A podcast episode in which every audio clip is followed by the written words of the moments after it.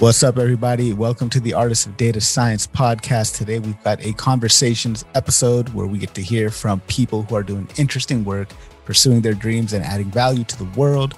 We're inside their heads, see what makes them tick, and hopefully walk away with a new perspective that will help us in our journey. So, these episodes, as you know, are much less structured, far less formal than what you normally hear on the show. They're going to be raw, unedited, unproduced for the most part. Thanks for tuning in, and I would love to hear what you think about these episodes. Feel free to email me at the artists of data science at gmail.com with your thoughts.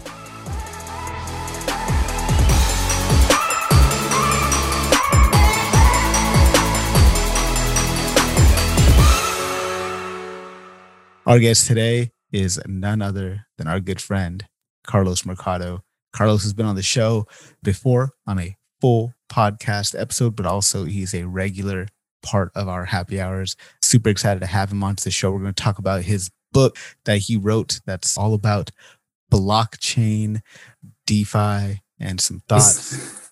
yeah, really blockchain thoughts and decentralized finance economics. There we go. Condensed. we'll definitely put a link to the, the book in the show notes for that, man. But man, let's dig right into it, man. It's a lot of great stuff you're talking about in your book. I really, really enjoyed it. But first, let's just start start off by talking to us about how you got interested in blockchain in the first place. Yes, I mean, I think everyone who's like right at our age was remembering like being in college or after college, hearing about Bitcoin, hearing about this thing that was six cents, now it's ten dollars just skyrocketing you're like, oh, I should buy some of that, but you didn't know how to do it. And then, you know, the scams with like Mt. Gox and that, and like all these other scams coming out about how hard it is to like get set up. You really didn't start hearing about blockchain and like non-Bitcoin coins really for me until like 2017 with kind of like the release of the major central exchanges, like Coinbase being one of the biggest ones. They're going to IPO soon, probably at over 100 bill. And I think that's underpriced, not financial advice. Yeah, I got into blockchain just hearing about that stuff and knowing about like the history of economics. There's a concept called Hayekian money from the 70s, which is very blockchain similar, adjacent. The idea being of like privatized money. Imagine stock serving as money. But to be honest, the blockchain part of the blockchain, I really got interested in. I would say like a year ago in like summer of 2020, uh, a friend of mine who's been in the space, especially in NFTs and art and music and things like that, he was really getting me involved we would read white papers about things like Ample, uh, which is an interesting decentralized stablecoin. And I was just getting into the economics of it all. I was like, oh, wow, like this is technology and like all of our economic theory of Hayekian money, like finally combined. And I was just like, I was super into for the economics of it. I had no clue about like the finance side of it. I know people think economics and finance are the same. They're very different but yeah, that was it for me. I just like was hearing about it, and then I got really into the tokenomics and crypto economic papers coming out on different coins. Yeah, man, super super fascinating stuff. So, what was this thing? Hayekian money? How do you spell that? Yeah, Hayekian. So it's after uh, Hayek, the famous economist, H A Y E K, and he's one of the. I don't think they call him the father of any of the movements, but it, his writing is very libertarian in the concept of like just like let markets work. And his idea was that instead of having a dollar, like a government backed dollar, just let random corporations develop like whatever they want as a medium of exchange. And we'll just see what the market does, which is interesting because it's almost like what if we treated corporate bonds as money? Like, what if I could just like go to Walmart and pay Walmart stock to buy my Walmart goods? It's almost that kind of like interchange, but doing it at scale. So I could like, you know, buy Amazon stock with Walmart stock instead of using money in the medium. Super interesting. And yet, excellent point here. We're going to talk a lot about all sorts of financial types of, I guess it's finance strategies, but none of it should be taken as investment advice for you personally. So just that disclaimer. Yeah. And let me get that big disclaimer too. When you open the book, the first thing you're going to see is not financial advice. I am not a CFA. I'm not an accountant. I have no mechanism to understand your personal financial situation. My goal, which I say in the book, is to transfer my way of thinking to like a book so that you can understand how I think about this stuff in terms of economics and finance so that you can make an intelligent decision of like what percent of my investment portfolio should I allocate to this crazy Bitcoin nonsense. Yeah. and that same disclaimer uh, applies for me. Do not come after me if you go broke, please. So it's something you talked about in there. But first, let me ask this: who who did you write this book for? Yeah, so I was actually it's interesting. So I was sitting there talking to Greg Coquillo after the uh, one of our office hours, and I was telling him about blockchain for AI because I was paper I was reading about for fun. And he was super interested, but he said he had no clue about anything in blockchain. And I was like, if I write something, will you like read it and share it around all your little friends at Amazon? And he was like, yeah, yeah, send me something. So I just sat down and for four days straight, I just wrote everything that I knew about blockchain as simple as I could and why it was a big deal and how the money and the finance and economic parts are all together. So I wrote it for Greg, but also, and I ended up writing it for me too, because it was a way to put it all on paper in like a linear order of reading so that I could revisit it and I could be like, oh, if I had this in 2014 or 2012 or 2017, like it would have changed my life. And hopefully I can, someone can read this this year and not have that regret in 2025 or 2030 or whatever. Yeah, man. Like writing is the best way to get clear on thinking. I think that's that's it. The huge benefit of writing your thoughts out. It makes you think a little bit more clearly about about stuff. So you're also talking about some like stable coin. What the heck does that even mean? Oh yeah. Okay. okay. So here's the idea, right? There's a lot of stock out there, right? Uh, and stocks go up and down in price. There's also things called bonds. They also go up and down in price. One of the most stable bonds is a US Treasury bond. It gives you the right to some fraction of the interest payments paid to the US national debt. And it's very, very low in interest rate. It's very, very stable in its value. Like it goes up like 2%, like a year at best. So it's like a stable, it's like literally doesn't change in value.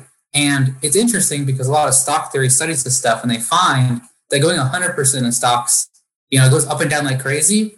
And it's it can be good for your portfolio to have a small portion at like a stable, small amount of growth, like a you know treasury bond or something like that. A stable coin is very similar to that concept. It doesn't grow necessarily like some percentage a year. Most stable coins are attempting to be the US one US dollar on the crypto markets. Uh, and that's very good for de-risking, like getting out of crypto into a stable coin without having to go all the way to cash in a bank account. You know, you can unrisk while still being in the space and in the exchanges.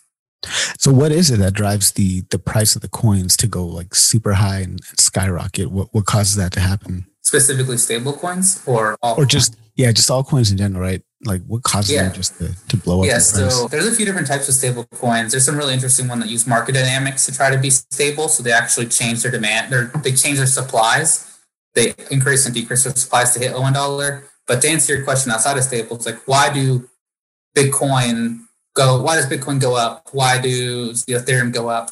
They all have their own individual like technologies. And something I say a lot in the book is like, don't worry too much about like the coin. Don't worry about like the Bitcoin and the Ethereum. Like focus on the underlying technology. And if you can see that underlying technology making an improvement to the global economy, and if you do think that, then figure out how you can be positioned to make investments into that technology and not that implementation of the technology. So I'm not saying go buy Bitcoin. What I'm saying is like understand why it's making such big waves in global finance and see if that technology can be part of your portfolio and do our research, of course. So why do these things go up? Uh, the demand. I mean, the thing is, you know, we have 8 billion people, uh, even in the United States, about 20% of people are unbanked you stretch that out, we're talking about 30 to 50% of the world being underbanked. Uh, you're going to hear about microloans, all this stuff. PayPal, Facebook taking money now with LibraCoin. That was a whole thing. You'll find people interested in getting the global financial system more simplified, more democratized, and into people's cell phones all over the world, including developing countries. So why is it growing? It's because it's, it's working. Like people are experiencing this like easy flow of assets that they can transfer freely without needing to deal with central banks. And I'm not saying you shouldn't deal with central banks, pay your taxes, please. But you know, it just it smooths operations of money. Remittances, if you study remittances in the US economy, I believe about $80 billion is earned in the United States and then sent to people outside of the United States. So people, immigrants who come here, they work and they send the money back. that's massive industry. There's no reason it should cost you ten dollars to send hundred dollars. That's a huge disruption opportunity for this technology. So you know why is it going up? Because there's inefficiencies that can be made efficient, and it's it's happening right now. So when people talk about like blockchain and crypto, like can we conflate those two? Like when I say crypto, does that just mean a coin, or does crypto also refer to blockchain? Is there a clear? Yeah. So so blockchain is a specific technology, and yeah, let's talk about what blockchain is. Blockchain is immutable record keeping using typically decentralized part like nodes. And what you can get out of that is if you read the, the first paragraph of the Bitcoin paper, it does a really good job of explaining this. But like the internet has a double spend problem. Like if I want to buy something from 10 different websites and I have $100 in my bank account, it's very difficult for me to just say, yeah, yeah, I have the money in a bank account. Don't worry. Let me buy $20 of this, $20 of $20 of this. Because I can just spend that in multiple places and abuse the fact that it takes days for banks to really reconcile accounts and things like that digitally. So it's a double spend problem.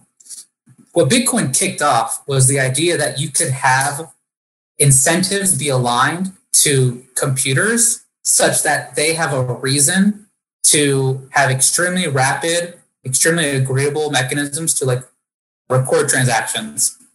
So like I want to give you $10 in, in exchange for something. There's a system out there that benefits from me giving you that money in a way that can't be changed and that's very persistent memory wise. And that's the blockchain piece of it. So the blockchain is blocks that cannot be changed strung together in a way cryptographically such that you can't like you can't really do fraud. Um, and I'm not saying fraud's not impossible. In the book, I detail how it's actually trivially easy to change an entire blockchain. The hard part is that it's almost impossible to change a single block. So that immutability, that really fraud resistance, the fact that people are rewarded by participating in adding to the blockchain. The blockchain is a system of recording transactions they do not have to be financial in nature. They can be information in nature. Uh, you know, who was told this information recently? You read blockchain for AI papers, there's a lot of ideas out there in blockchain serving as you know metadata storage for like parameters and AI models. So we're not talking money at all. We're talking about an immutable record that says, oh, this AI model was trained on this type of data with these parameters at this time period, and that's immutable and all this stuff. So there's a lot of stuff there in terms of like perfect quote unquote databases that's not just money. The crypto side of it is the money side of it. It's the cryptographic asset. So because it's the blocks are cryptographically connected through hash functions and stuff, that I can transfer bits to you and back, and we know who has what money. So the crypto side is the money side. The blockchain stuff is the technology of immutable record keeping.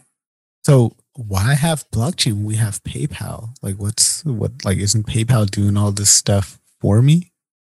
Yeah, so great question. So the difference is, and this is where we get into the D and decentralized finance and DeFi. The idea is that you a resilient system is a system that has that does not have like single points of failure, right?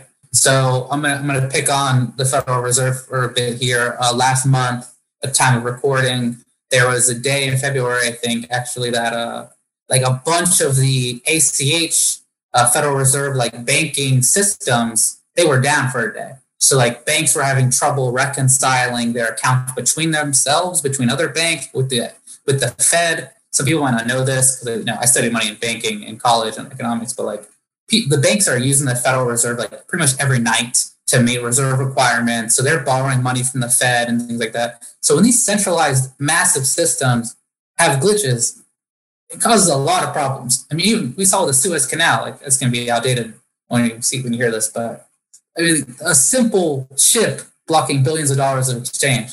So the single points of failure are very risky.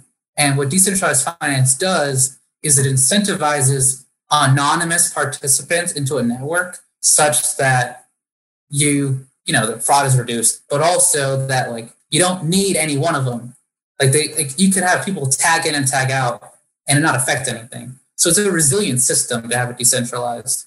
And we saw that with the Federal Reserve. I mean, we saw this we see this all the time with technology companies like going bust, losing data. Yeah, so so let's back it up just a little bit before we go forward. So you you're talking about how finance and economics are different. We're talking about money here. First, first let's let's back up and, and talk about what is finance. Yeah, so let me start with economics. I, in my head, economics is making decisions under constraints, typically in the context of money, but also in the context of value in general, including like constraints that include you not feeling the constraints. So like externalities and things like that. So like pollution and economics go together because someone's paying for that. Someone has to breathe in that bad air. So economics is a system of like incentives and exchanges of value and generation of value under constraints. Finance is really the overarching system of money. And that includes creating money, giving it to people in exchange for goods, counting it, storing it, actually providing credit to people. So finance is like everything to do with money, and economics is like making decisions about value under constraints. And they have obviously huge overlaps because making decisions under constraints applies to money. So there's financial economics too. But that's how I think of finance in my head. The money side of it. Yeah, I like that. I like that distinction. It's very, very clear cut. So let's talk about money then. So like what is money and like why does inflation or why should inflation affect how we think about money? Yeah.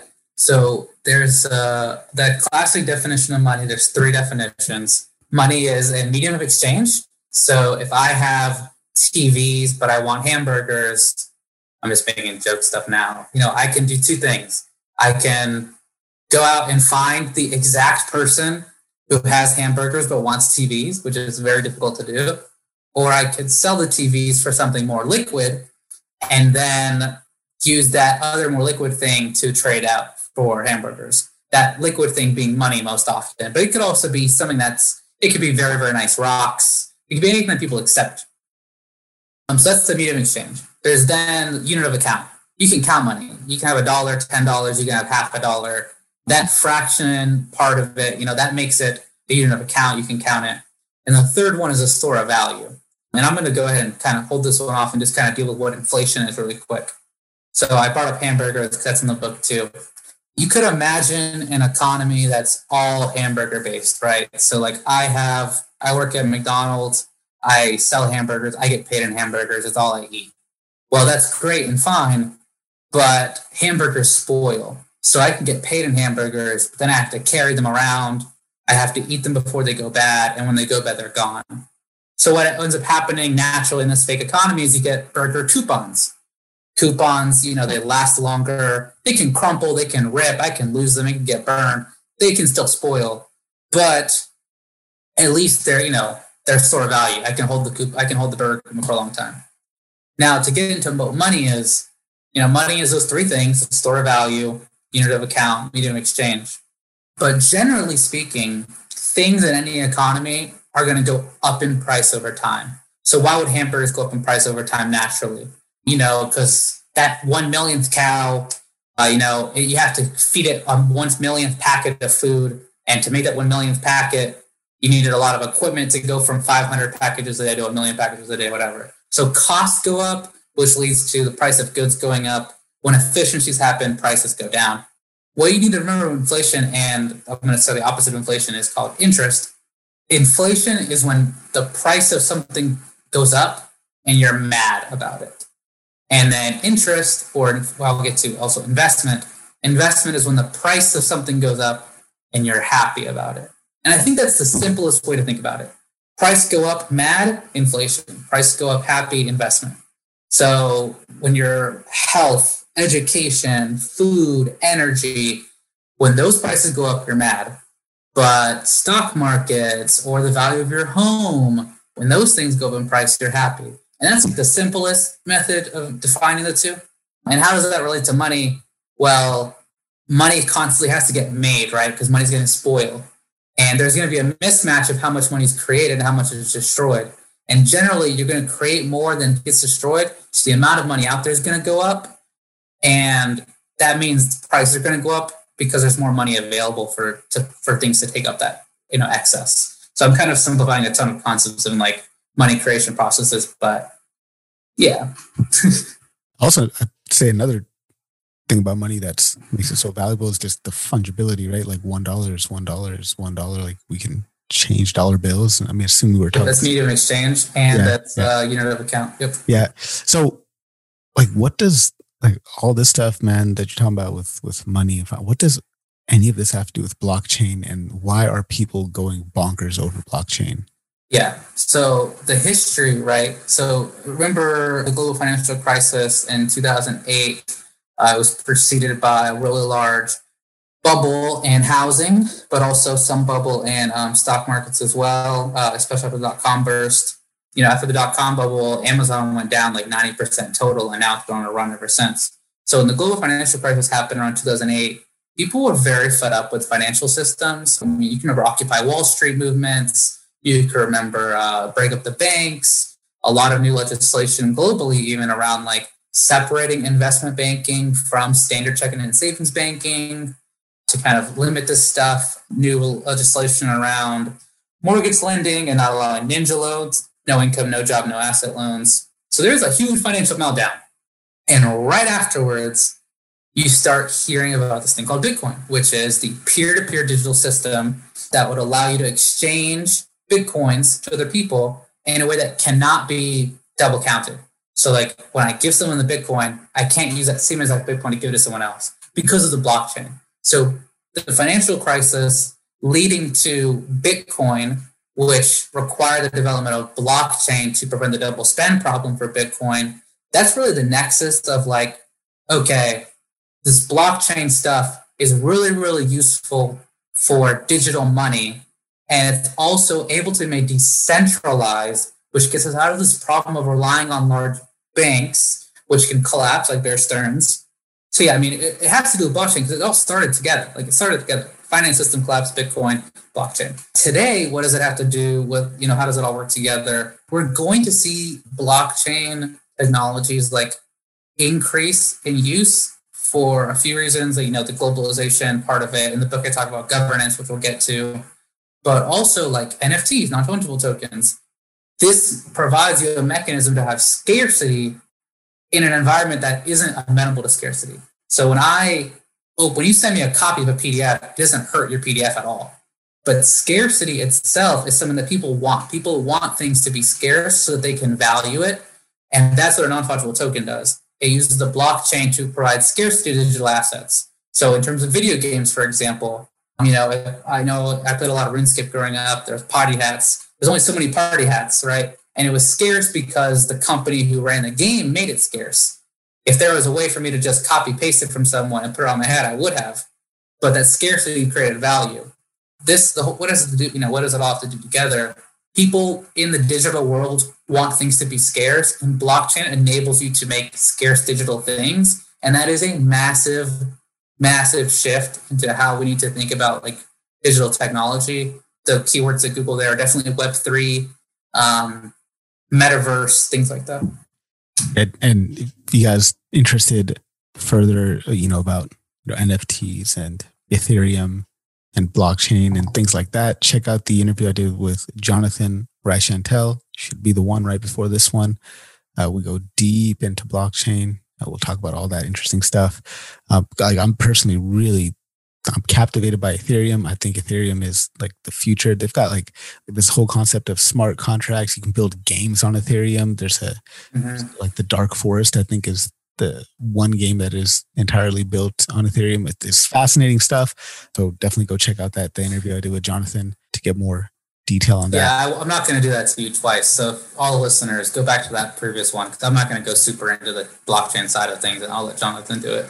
I think we talked about why people are bonkers about blockchain. Yeah, but what? Why are people hating on it? Because I like some of the arguments that you uh, you outlined about why people are, are hating on. It. Yeah, so I mean, I think the there's good arguments against this stuff. It's Dutch tulips. It's a bubble. It's gonna pop. Like, yeah, dude. I mean, when HTTP came out, everybody and their mom got like a domain name service registry for their website. If you had .com in your company name, you were like 40% more valuable overnight. So we had like I was alive during the 90s. I remember like the like we saw bubbles happen, but guess what? They popped and the technology that was real outlasted bad implementations. We lost pets.com. Now we have Chewy and Amazon. Like the web wasn't stupid just because like a bunch of websites were stupid. Uh, and I think that's like, so I'm kind of talking back about the haters, but what are the good hater arguments? Oh, this is a bubble. Yeah, yeah, yeah. Focus on the technology, not the implementation. NFTs being right click save. That's funny. That's not digital scarcity. You misunderstand digital scarcity and why it's valuable. Look more into that. The other hater arguments are like, oh, well, you know, this stuff's useless if countries ban it. You know, Nigeria and India are two of the most prominent ones that come to mind in terms of their efforts to ban this stuff. There was a senator in the Nigerian Senate who's gotten pretty big online saying that Bitcoin and blockchain are going to be the end of government. That guy gets it. I think a lot of people have not picked that up yet. And I talk about governance in my book. The other hater arguments, besides, you know, oh, government's going to ban it, it's too decentralized to ban. Governments are going to shut down the internet. This stuff's useless without the internet. That's a pretty good one. You know, if you destroy the internet as we know it, Bitcoin will suffer a lot. But again, it's not technically true. Bitcoin's like a, technology. You could do Bitcoin on a piece of paper if you want. You just need custom hash functions, and then you and 100 friends could use the Bitcoin methodology between the whatever number of you. Um, so that's not generally true. The biggest one I get is, oh, you know, if the power goes out, if there's a global collapse, uh, the electricity system goes down, then you can't use this stuff. And if you're at that level of like, well, if this insane black swan society dies happens, then it's useless. I agree, man. If electricity goes away, Bitcoin will not will be like the least of my problems. Like I'll have way worse problems if I lose electricity for the rest of my life. So yeah, I mean those are the common hater arguments. I think the bubble one and the government interference one are important to note. I think something that people don't realize as a really good hater argument is that most people don't like complex stuff. So I mean that's my biggest hater argument is that like, oh yeah, like Bitcoin and stuff's all cool or whatever. But really, what do people want? People want decentralized financial opportunity. And you can give them that without blockchain. And I think a very forward looking government can create, you know, publicly audited, open source financial protocols that are not decentralized and give people financial opportunities for their people, you know, regardless of their current standing finance.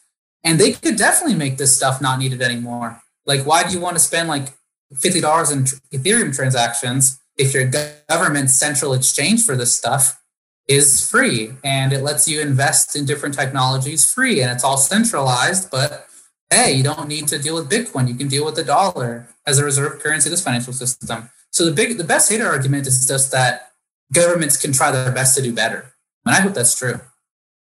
I think china is probably an interesting case study for government interference with bitcoin considering how they have blocked port 8333 and some weird stuff is happening there. So uh, there's the episode I was listening to with Tim Ferriss and Balaji Srinivasan called like the title was the episode of everything where they go deep into essentially Bitcoin and, and blockchain. But yeah, they're talking about China might have to have its own separate chain and yeah, weird weirdness. Go check that out. Learn. That's not too crazy. Uh, I mean, there's already forks of this stuff. So I mean, when we say it's decentralized, you really do want to think of like open source protocols. People fork all the time these protocols. It would not be strange for someone to fork Bitcoin. There's already Bitcoin SV, Bitcoin Cash.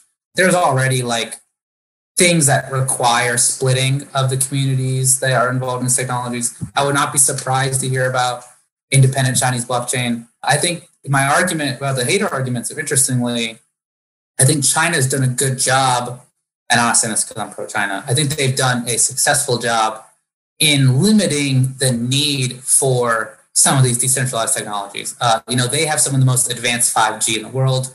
You're, there's a singular app, I think WeChat, that is an entire ecosystem to their internet. I mean, you can order a cab and buy a pizza and buy a t-shirt and pay your rent all in like one minute within the same application. So I mean, like like I said, you know, governments can just meet all of these demands within a centralized interface, and they will succeed in limiting the adoption of some of these technologies. And maybe China will be a good use case example for that. And I don't say good as in a positive. I support it. I meant good as in successful. That's really really interesting. Yeah, thanks for for talking about that. Let's get let's get into the the second half of our conversation here, talking about part two of your book, which I found really insightful and interesting. As someone myself who really has not been good with investing my money, meaning it's just been sitting in, in bank run mutual funds, probably not the best use use of, of all this money that that I've got, and just trying to trying to educate myself on how to do investing better. I found part two of the book really insightful and you know took a lot away from it. And again, remember people, this is not investment advice for you personally, individually. Uh, we're just we're just talking here. So uh, let's start with talking about how you define retirement. Yeah. So, and let me take a quick note on your bank mutual funds. You'll the best use of your money is the use of your money that you're most comfortable with in the context of your risk preferences. So again, it's not financial advice. The goal is to help you understand new things so that you can incorporate into your risk profile and your risk preferences, and you can align your investments to your risk profile and risk preferences, which is ultimately the best thing you can do for your money. Because if you do things that are outside your risk comfort zone, you will make mistakes, uh, and you don't want to do that. So, how do I define retirement? So, the second half of the book, you know, is my favorite too. I think I don't care much about different implementations of these technologies. I've never been one to care about that much that stuff. I like economics and I like money because I like freedom. So when people think of retirement, you know, the thing that comes to mind is in the United States, especially, is being 65. You're eligible for Social Security, you're eligible for Medicare, you're eligible for different uh, social services and things like that. And what does it mean? It means like you're not working. That's like the classic definition of retirement.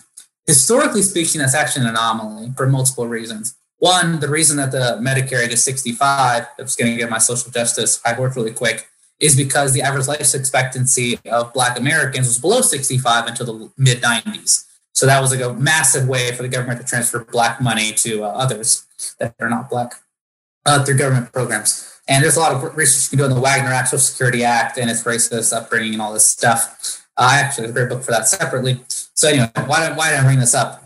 Retirement to me is the final phase of your working life. And that does not mean you need to be old. Historically speaking, you know, 1800s and prior, you worked until you couldn't. And when you couldn't, you relied on charity and family. Retirement to me does not need to be old. It does not need to be needing charity or family. Retirement to me is the final phase of your working life. And I, I'm going to get on a lot of high horses for this rant. Sorry. There's this idea that, like, if you don't work, you're lazy, or if you don't like produce, you're bad. There's historical reasons for that. If you look at historical records of like how people think of societies, you'll read a lot about like young men and like kind of how young men as a part of society have really been something that needs to be controlled and suppressed in different societies.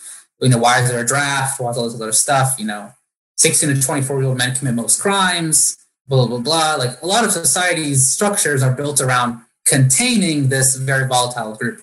And I'm bringing that up as a segue into this.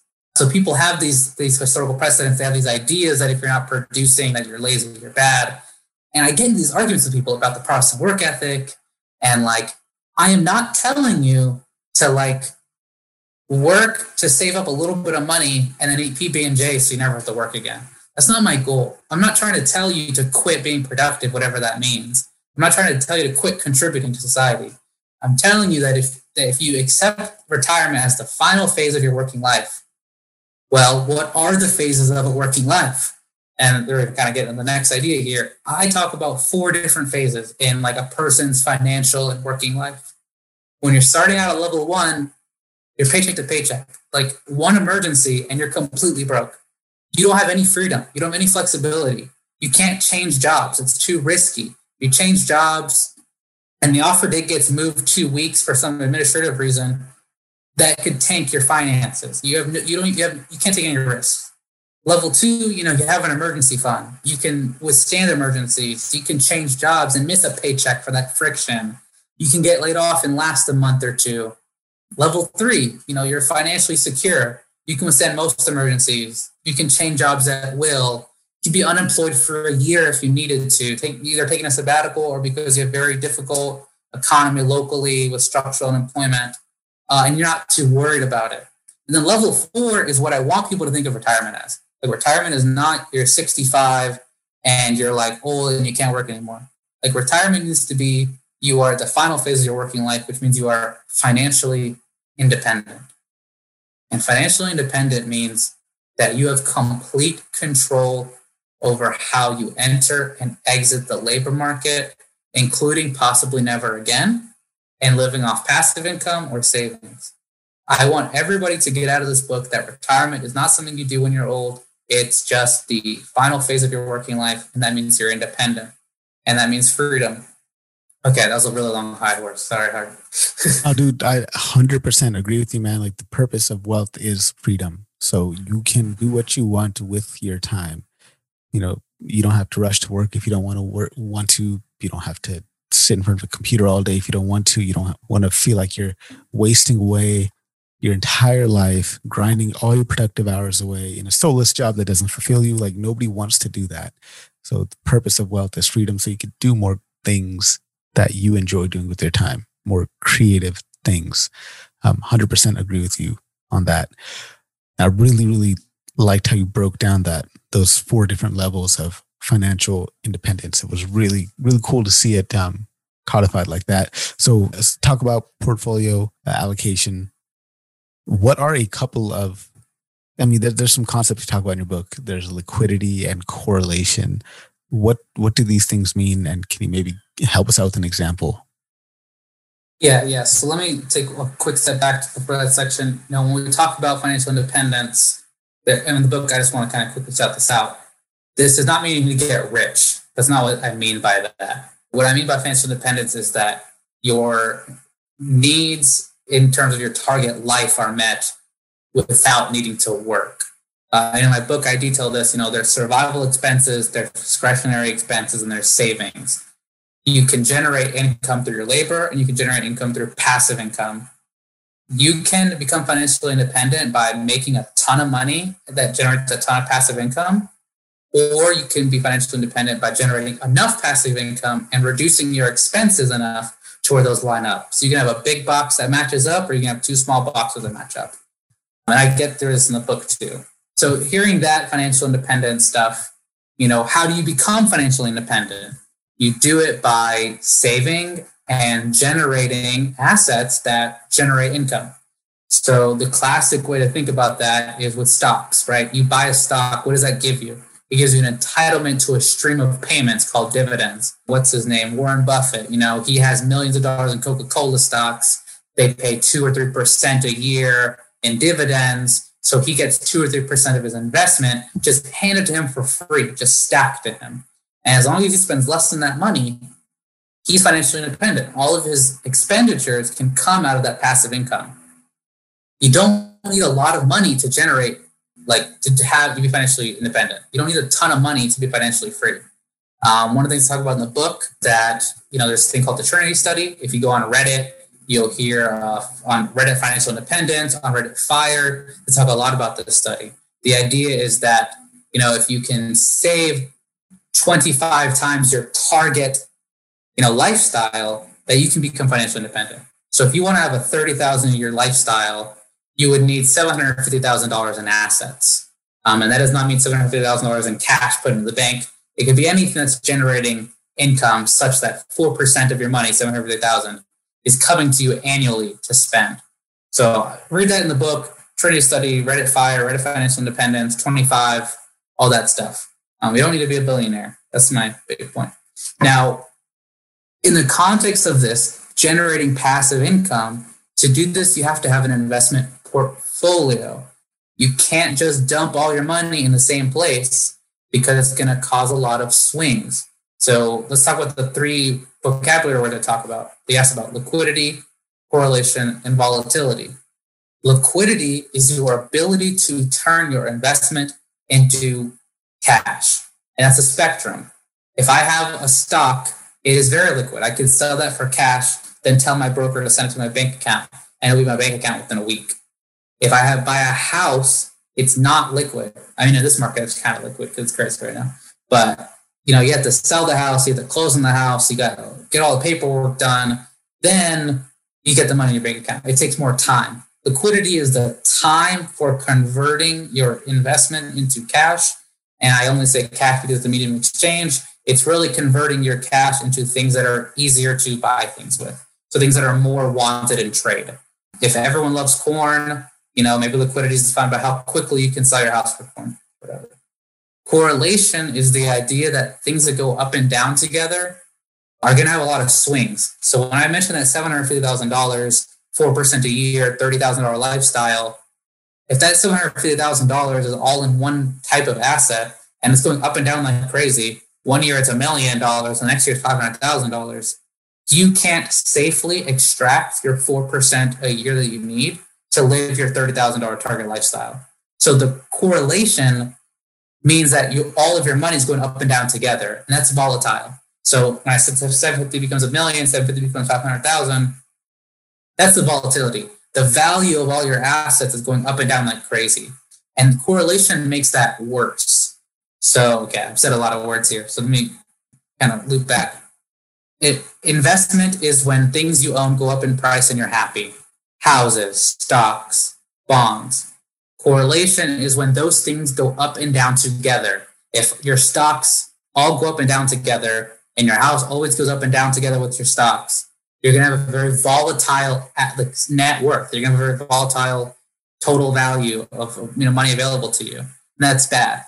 And what you want your portfolio to do in general is have an appropriate mix of things that are not as correlated together, that you know have appropriate ranges of liquidity, maybe like a few houses, but also stocks. You know, don't be all in one all your eggs in one basket. And it's not too volatile because if it's going up and down like crazy, let me give you the example I give you in the book. If you have hundred dollars and it goes down 20%, you have $80. To get back to $100, you have to go up 25% from $80 to $100. So volatility is how you actually need to do better to catch up when you do worse. So going from 100 to 80 is minus 20%. Going back is 25%. And that, that's how volatility hurts you because you have to do better just to get back where you were. Um, so these three keywords are really important in thinking about your like portfolio because you want things to be, you want some things to be liquid and some things not to be liquid because generally illiquid things, they, they get, they gain more. That's like the general idea. Like the price you pay for liquidity is that it doesn't grow as much. These are kind of very general, find the concept and like risk and reward. But anyway. Yes. Dump so, knowledge there. yeah, that was fantastic. I absolutely love that. So you talk about, you know, if you got hundred dollars, drop by twenty percent, that goes to eighty. To get back up to hundred, needs to jump up by twenty five percent. Like, is this what loss aversion is all about? Like, can can you describe this concept? Is that why losing money hurts us because it takes so much more effort to get it back, or am I completely missed the mark here? Oh, I mean, so the I think loss aversion can play light into that. What we find in the behavioral economics and psychology literature is that people would rather on a coin flip, for example, oh hey, heads you get hundred dollars, tails you lose hundred dollars. What we find out is if you ask people how much they want to pay to play that game, people won't play it because the risk of hundred losing hundred is like more than the potential benefit of gaining hundred. That's like a mental thing that people have. And then so what you do in experiments, what people behavioral economists do is they like shrink it a little bit. Like, oh, okay, so hey, how much would you pay to play this game? Heads, I'll give you hundred dollars. Tails, you only lose ninety dollars. How much would you play to play that game? Well, the perfectly rational economist person, you know, homo rationalis, whatever, they would pay an infinite amount of money to play that. They'd be like, oh, that's like printing money. Like I'd pay five or six or seven or eight dollars, nine dollars ninety nine cents to play that because I, on average, I benefit some amount of you know money. But we find out that people who are loss averse, and this is most people, they avoid those games even when the odds are in their favor. So yeah, that's what loss aversion is. It's like the, the a little bit of rationality, how like pain hurts us more than like pleasure helps us. So, how much would you play this game? Heads, I win. Tails, you lose. Oh, so, okay. So heads, I gain a hundred, and tails, I lose X.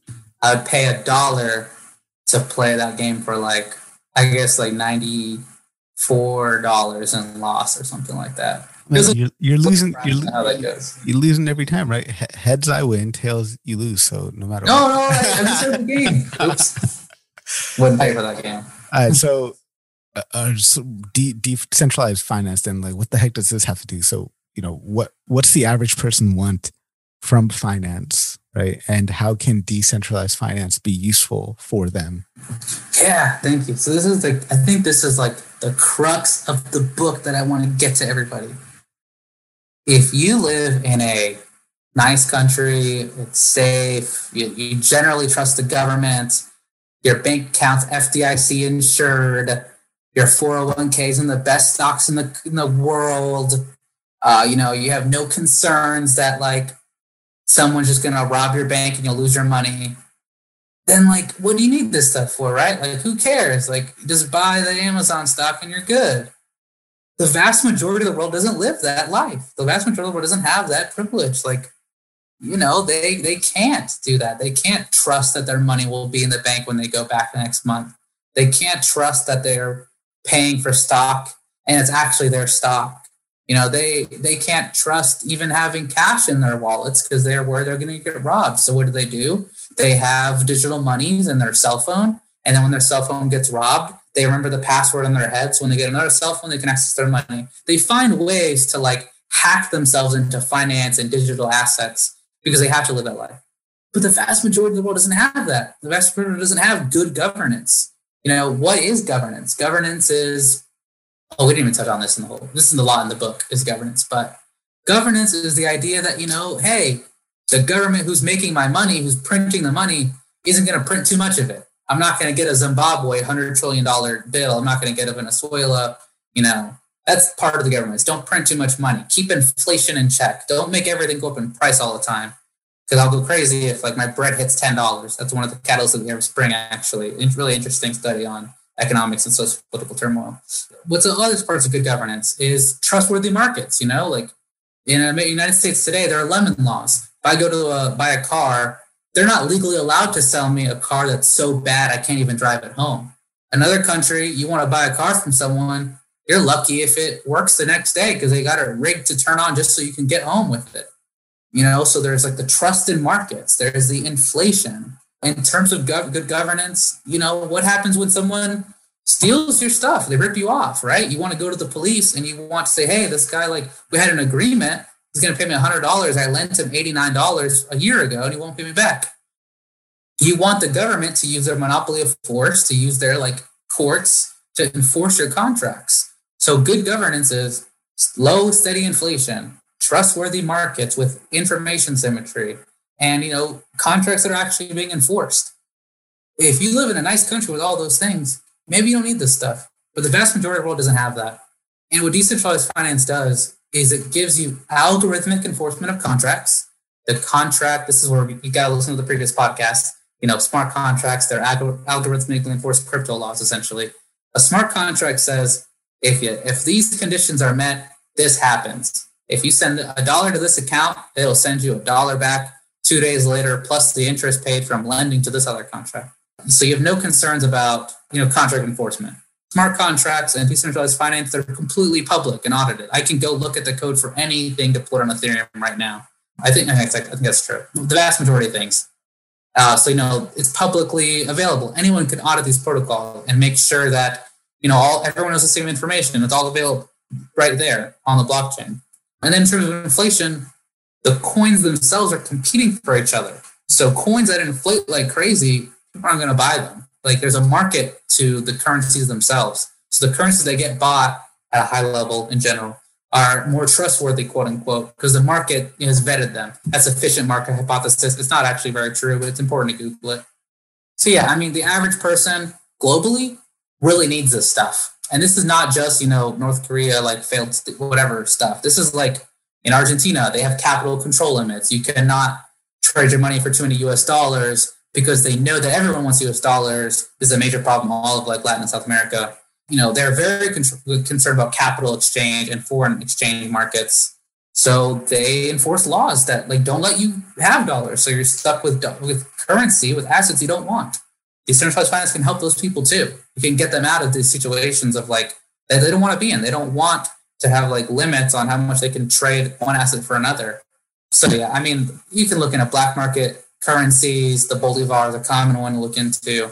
But I, I think if you are privileged and you, you don't ever think about governance and that your markets are trustworthy and your bank account's insured and your contracts will be enforced, yeah, you might, you're probably not going to care about this stuff. But the vast majority of people in the world don't live that life. And this is going to be a major benefit for them. Yeah, absolutely, man. Especially some of those countries where inflation inflation is just rampant.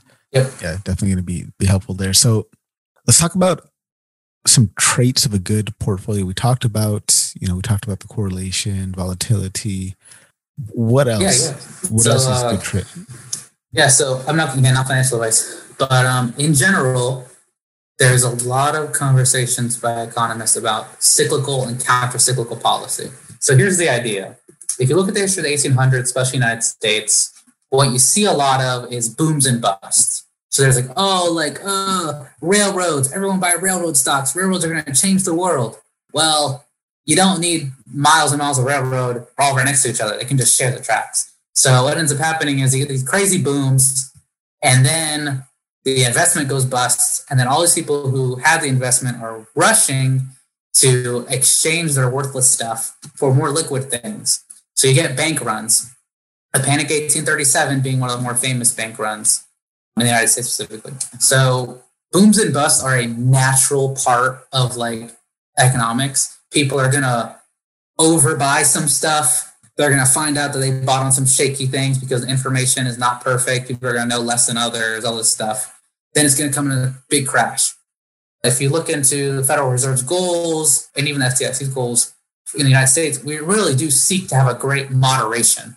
We want our booms to be less boomy so that our busts are less busted.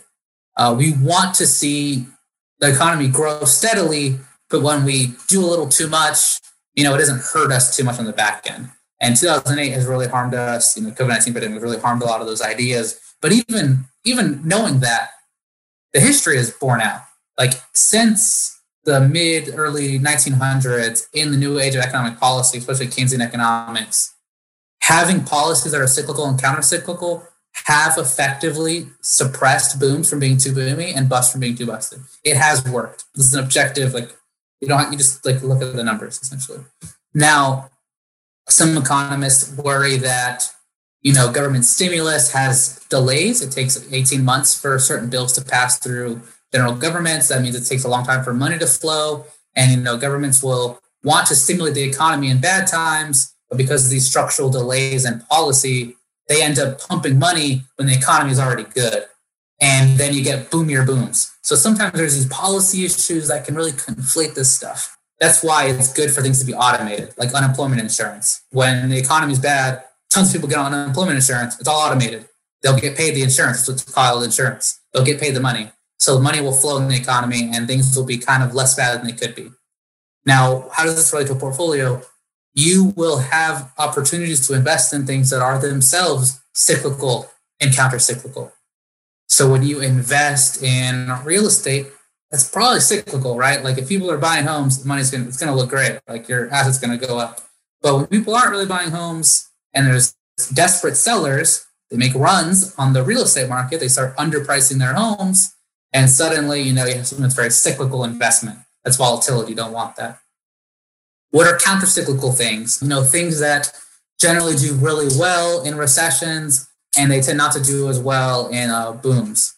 This is kind of hard to think about off the top of my head, but uh, you know, energy is a very common stable thing people invest in. Uh, a funny joke: I, I was uh, interviewing for uh, storage. I was trying to be assistant manager of a storage place, and they're like, "Yeah, we're the ultimate recession-proof business. When it's booming, people buy to hoard their extra stuff. And when it's a recession, no one wants to get rid of their stuff. So when they downsize their homes, they get a storage unit. And I was like, oh, this is like totally counter cyclical. That's like super interesting. So there's like counter cyclical opportunities in an economy. You want your portfolio to not have a lot of volatility. And the way to do that is to have things that are cyclical and also counter cyclical so that you're kind of getting that washout effect. You're not booming too much, you're not busting too much. That way your 100 doesn't become 80 because that's a 25% jump to get back to where you were. Whereas if you know you're 190, that's only like an 11% jump to get back where you were. So that's where you really want to like have a steady growth. And that's really the foundational ideas of like good portfolios. So yeah, dang, huge rants, man. No, that's great, man. It's a, I love economics. I love microeconomics a little bit more than, than the macro stuff. So this is interesting to to hear, and I know that everybody listening is is loving this as well. So man, let's just real quickly let's let's talk about a couple of high level strategies that you talked about in the book.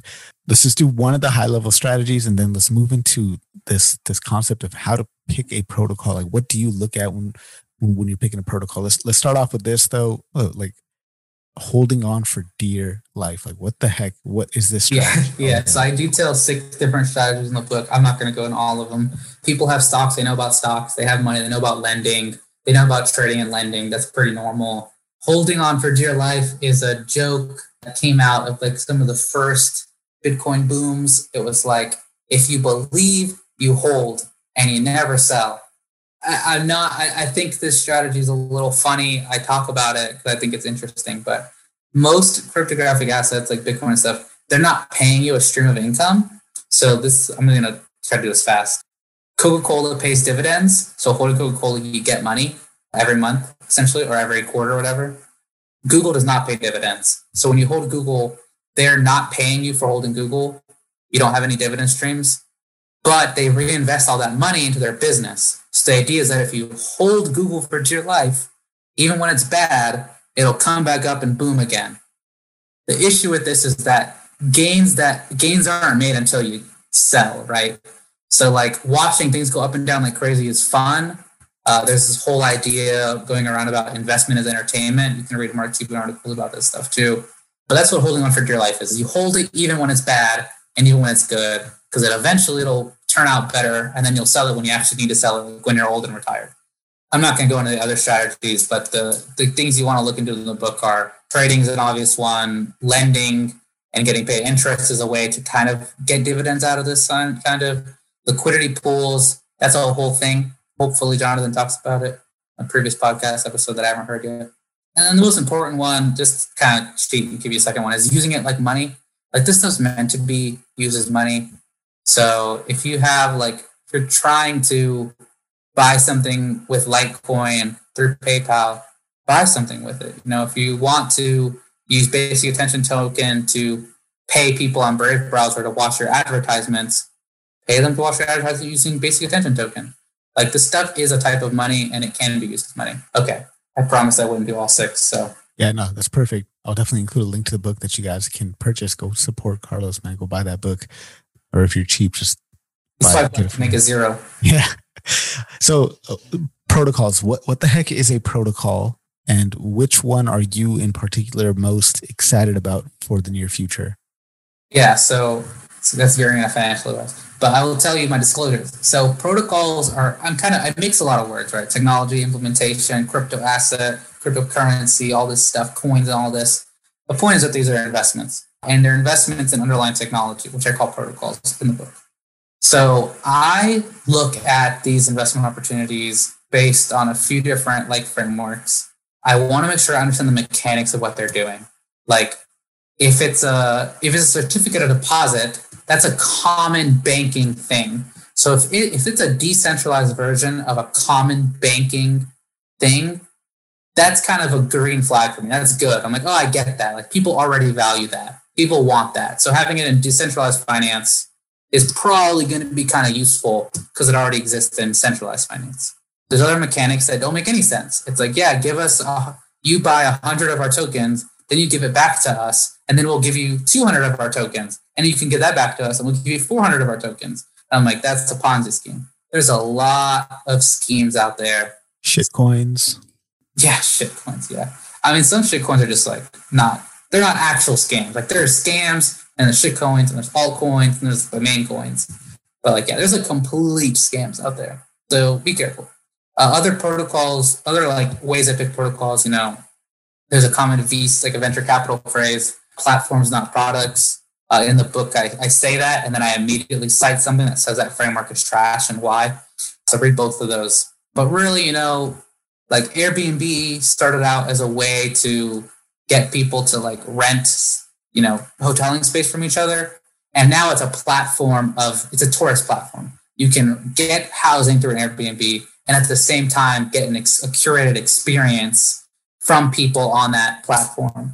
So products often become platforms, uh, and wanting to invest in a platform is can be smart when you don't necessarily want to invest in products on a platform because you don't know that much about those products. Um, and the obvious answer there is like Ethereum. Ethereum is the backbone of the entire decentralized finance system right now because it runs smart contracts. So owning Ethereum is owning the is owning the gasoline, the oil of the system. And if you know anything about oil energy stocks, you know they tend to do well, but um, not financial risk. And then the third framework that I think about is like, is it solving a problem? So like, there's going to be very interesting protocols out there that like are solving interesting problems. I actually posted about this on LinkedIn today. This is a decentralized autonomous organization that I'm part of. Actually, I volunteered to run their LinkedIn page soon, which would be cool. It's called PieDAO, so Pie Decentralized Autonomous Organization. It's a bunch of people who just opt in to supporting the group and it's completely decentralized. So like people will, you know, they'll buy the governance token DOUGH, and what they do with that DOUGH is they use it to vote on proposals. I've made proposals. I've voted on other proposals. It's literally a bunch of randoms all over the world coming up with ideas of how to grow this company together without anyone being like the boss, really. Obviously, people who have more of the governance token will have more sway over proposals because they can they have more votes. And it's obviously like development teams who are running the group, and there's like the originators of the group and the founders. There's obviously some structure there around like who owns what. But the idea is that like anyone can just join in, contribute, leave if they're done contributing. They can invest in their products.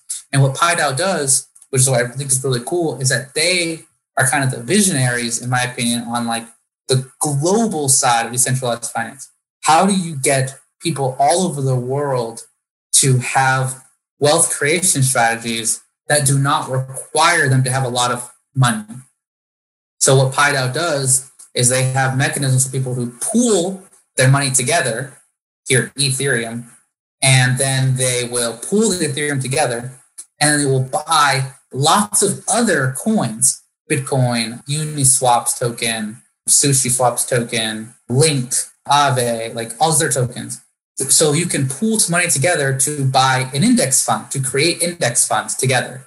Uh, that saves you transaction costs. It also gives you single coin access to a bunch of underlying assets. They now have indexes and non fungible tokens uh, for entertainment, for video games, all these other token technologies. So through this one DAO, which I'm becoming a lot more invested in, both financially and like time wise as like a member, is you know getting these indexes out there to the world so that people can have simple low transaction cost mechanisms to have a diversified crypto portfolio all in one go.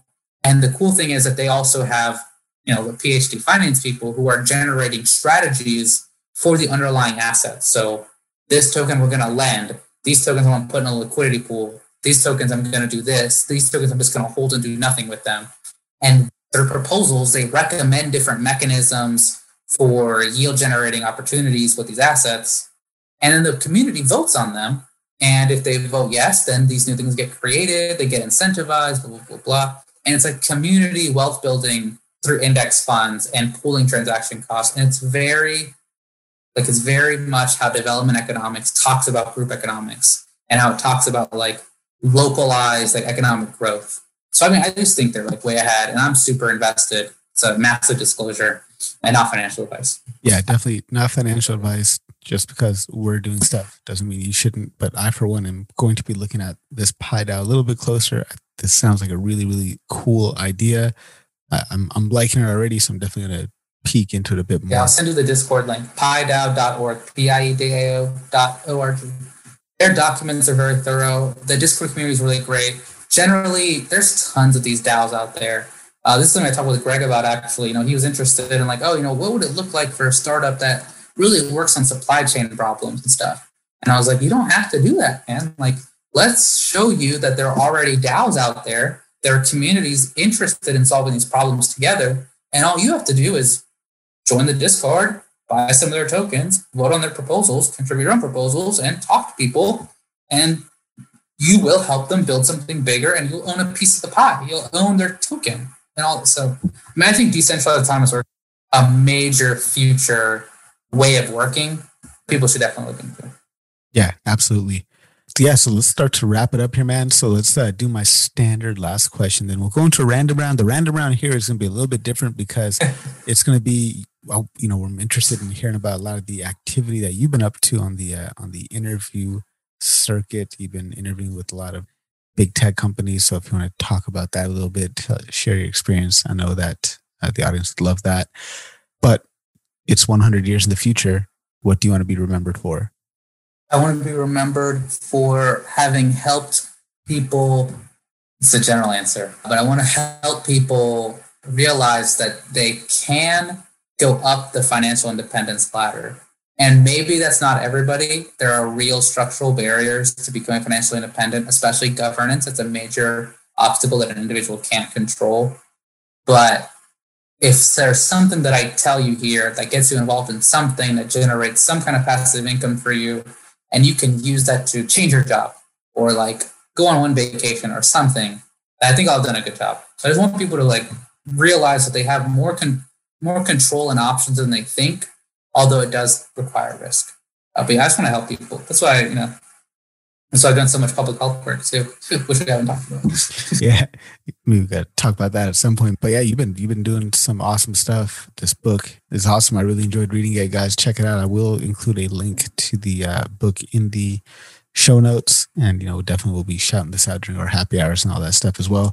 But yeah, man. So let's get into the random round, which in this case can be a little bit different. Random round. Yeah, I'm just gonna have you talk about uh, some of your interviewing experience. Maybe if you want to just talk about where you've been interviewing, what what it's been like. Yeah, so something I'm gonna throw out there really quick is like people tend to think that if you're interviewing, you're like ready to job hop. My job's really cool. I just think it's best practice to understand your value in the market, generally speaking. So I'm, I, I interview regularly, even with like competitors and stuff. I want to know my value in the market, and I want to understand what other people are doing, what other problems they're working on, because it helps me with my own current clients to understand like what the market needs and stuff like that. So I don't think interviewing is a bad word. I just want to throw that out there. Yeah. Don't I'm going to change jobs anytime soon. I just think like it's an important thing to do. Absolutely. Um, Absolutely. I mean, yeah, I mean, I interviewed with uh, Facebook, but the, the location was a problem. They really wanted to get people who are interested in going to Menlo Park even though it's a DC role. That was really interesting. It was with the Instagram team. Uh, and there was a lot of discussion about product and like how you think about generating metrics from interactions on their products. Uh, so I talked a lot about like, because I do a lot of network analysis in my current role. So I talked to them about, you know, like I think a lot about people, the negative effects of social media and how these products can actually kind of erase that stigma. They can do better, you know, building better networks between people and incentivizing people to talk to each other and really getting social media to do good. That was kind of my big pitch for them at Instagram, which is, you know, I understand networks and I think there's something here to spin this around uh, in terms of negative perceptions. Talked to Twitter, you know, did a product case study. It was classic A/B testing with caveats. I don't know why I bombed that. That was weird. I mean, I I, I think I bombed it because I don't like to model prematurely. Like I really dislike most modeling. Like I, I don't want to get data and throw it into like linear regression or random forest or decision trees prematurely.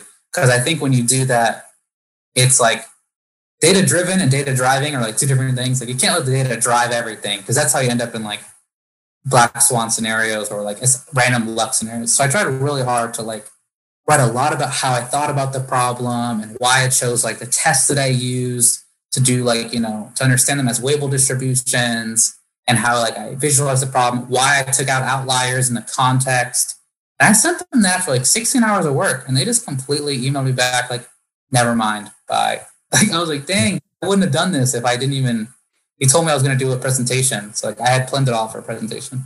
And so that was really not fun. Something similar kind of happened to me when I, I was interviewing for some for some role and it was essentially the same thing. I was really trying to showcase my thought process. Like, here is, I am a clear thinker. Look how clearly I'm thinking through this problem and laying out my entire cognitive process for you to see how I'm going from point A to point B, which ultimately, and, and just like the coding framework was, was on point. It was completely automated. They Just press a button, it would run. Which yeah, my code was so clean. Yeah, yeah, yeah. And and and it, I ended up just I, I went to their website figured out how it was that they do their thing and then reverse engineered it in a way and baked that into my solution. And they didn't like that. They didn't like the fact that I researched the company to see how they do things and let that inform what I do. But yeah, at end of the day, yeah. I, I, could only try a couple of different algorithms and just did the simplest ones possible. And yeah, but I, I feel you. Yeah, these case studies are a pain. I, when I interviewed with LinkedIn, that one's weird. I'm actually still in it. They just they had an internal hire. I passed both interviews. That one was crazy because it was a SQL test. So I was like, I was all over LinkedIn, like, how do I SQL again? And I was like, grinding like I was grinding HackerRank. You sent me like SQL learning videos. I was watching everything on SQL. I learned MySQL, SQLite, Postgres SQL, the nuance differences between them. I was grinding. And I still bombed the SQL interview, but not bad enough to where it's I didn't understand uh I couldn't do self joins with like CTEs without execution. So I had to do it entirely by hand from memory. And I couldn't like run code to make sure that my CTE was correct. Which yeah. I, I hate being unable to run code during a live interview. That's the hardest part to me about SQL is you. I mean, there are like I mean, uh, Azure Data Studio is nice. They now support Postgres, but they have like a built-in notebook for SQL, so you can do you know REPL loops inside of a uh, inside of a notebook to see how your query is you know outputting data.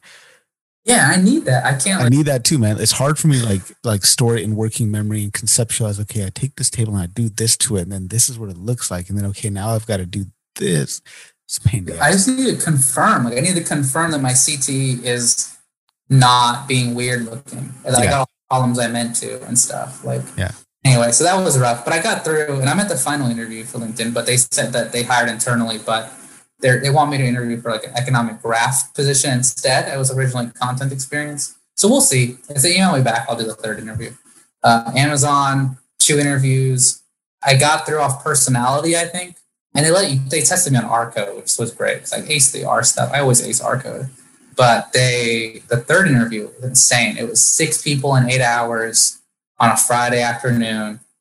I don't know why I set, I set this up this way and it was just grueling. It was like no matter how much you knew, they knew more, and they were not rude about it. They were actually really nice about it. But like, it didn't matter how depth, like how deep I got into models and why I chose one model over the other. They understood all those models that I used and the better versions and the alternatives, and they wanted to make sure I knew that I chose my model in context of constraints and other options.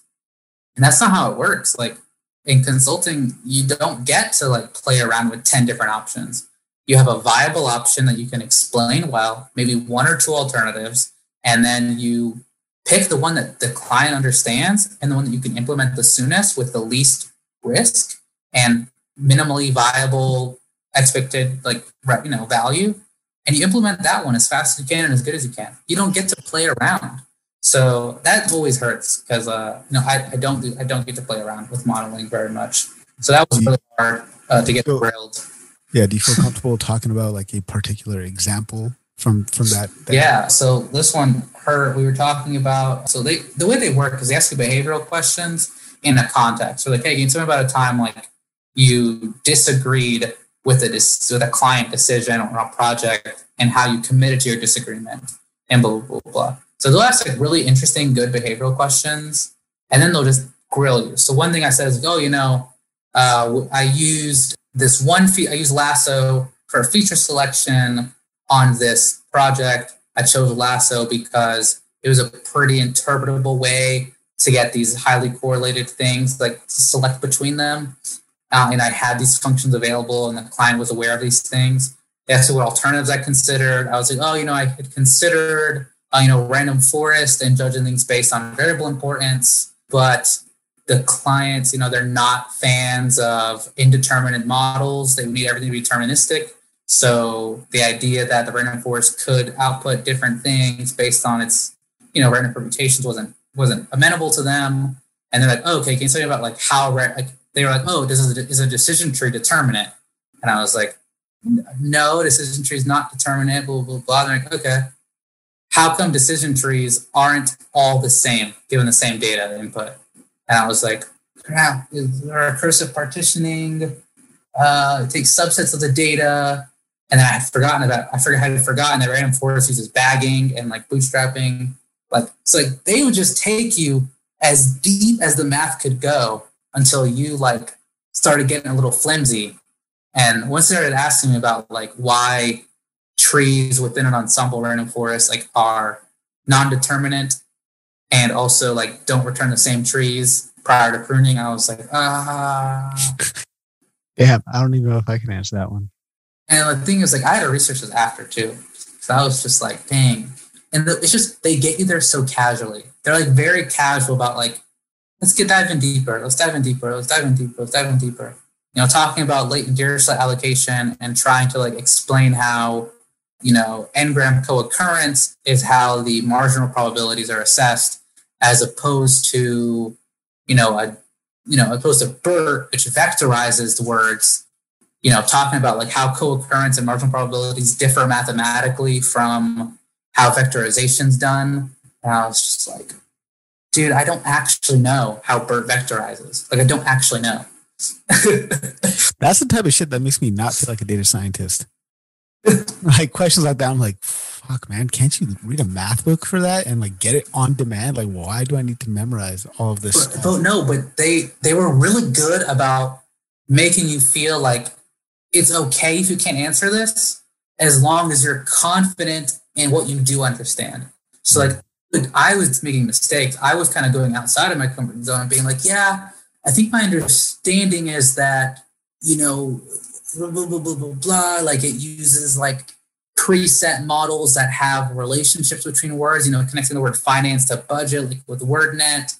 I kind of started making stuff up, which is what you do in consulting. And you do not do it in an Amazon review. so anyway, that was really hard. And now this case study with Humu, which I really only heard about because Mark was like, I talked to Mark randomly and he was like, you gotta come work with me. And I was like, okay, okay, okay, this sounds awesome. But um, this case study is about a rapid turnaround analysis, like no modeling, no machine learning, which I like. I really think machine learning is overdone in a lot of cases. Uh, it's about linear, so it's like linear mixed effect modeling in the context of understanding product usage and it was chaotic. I mean, like there was survey data. You didn't know the questions of the survey data, which makes it useless. Like if you give me a data set with columns X1, X2, X3, I'm just gonna send it back to you. Like I like I fundamentally disagree the concept of trying to analyze data that you don't understand the features of. I think it's just foundationally bad. So I mean they did give me the column names. And then I started I was mining it and all this stuff and generating like all these like visuals that are really cool, like violin plots with box plots overlaid on top of them, talking about like the differences between these things. And then when I started trying to do, I did like cross-validated univariate decision trees, like predictive power score. I was using linear mixed effect models with different random and fixed effects for like gender, age, and things like that, and geography. And it was a nightmare because nothing worked. Nothing predicted anything. My R squareds were like 0.004, the smallest R squareds I've ever seen. And I was like, okay, this is actually simulated data and is entirely from a random uniform distribution, like a random normal distribution. Mm-hmm. So of course it can't predict anything. It's actually all noise. So my whole case study is just like, I thought this, I found these patterns. Upon testing, it's pure noise. Yeah. And that's okay. It happens sometimes because it happens. Yeah, it happens. Your data does not have to work. Your data could just not explain the situation. That's entirely possible. Yeah. Yeah. I think that's an important point for people. Just because you have data does not mean that it is predictive in any way, shape, or form. Yeah. When you get an R squared of 0.001, just close yeah. the up. yeah. And well, thank you so much, man, for sharing your experiences with, with all the various interviews you've been going on. So, what are you currently reading right now?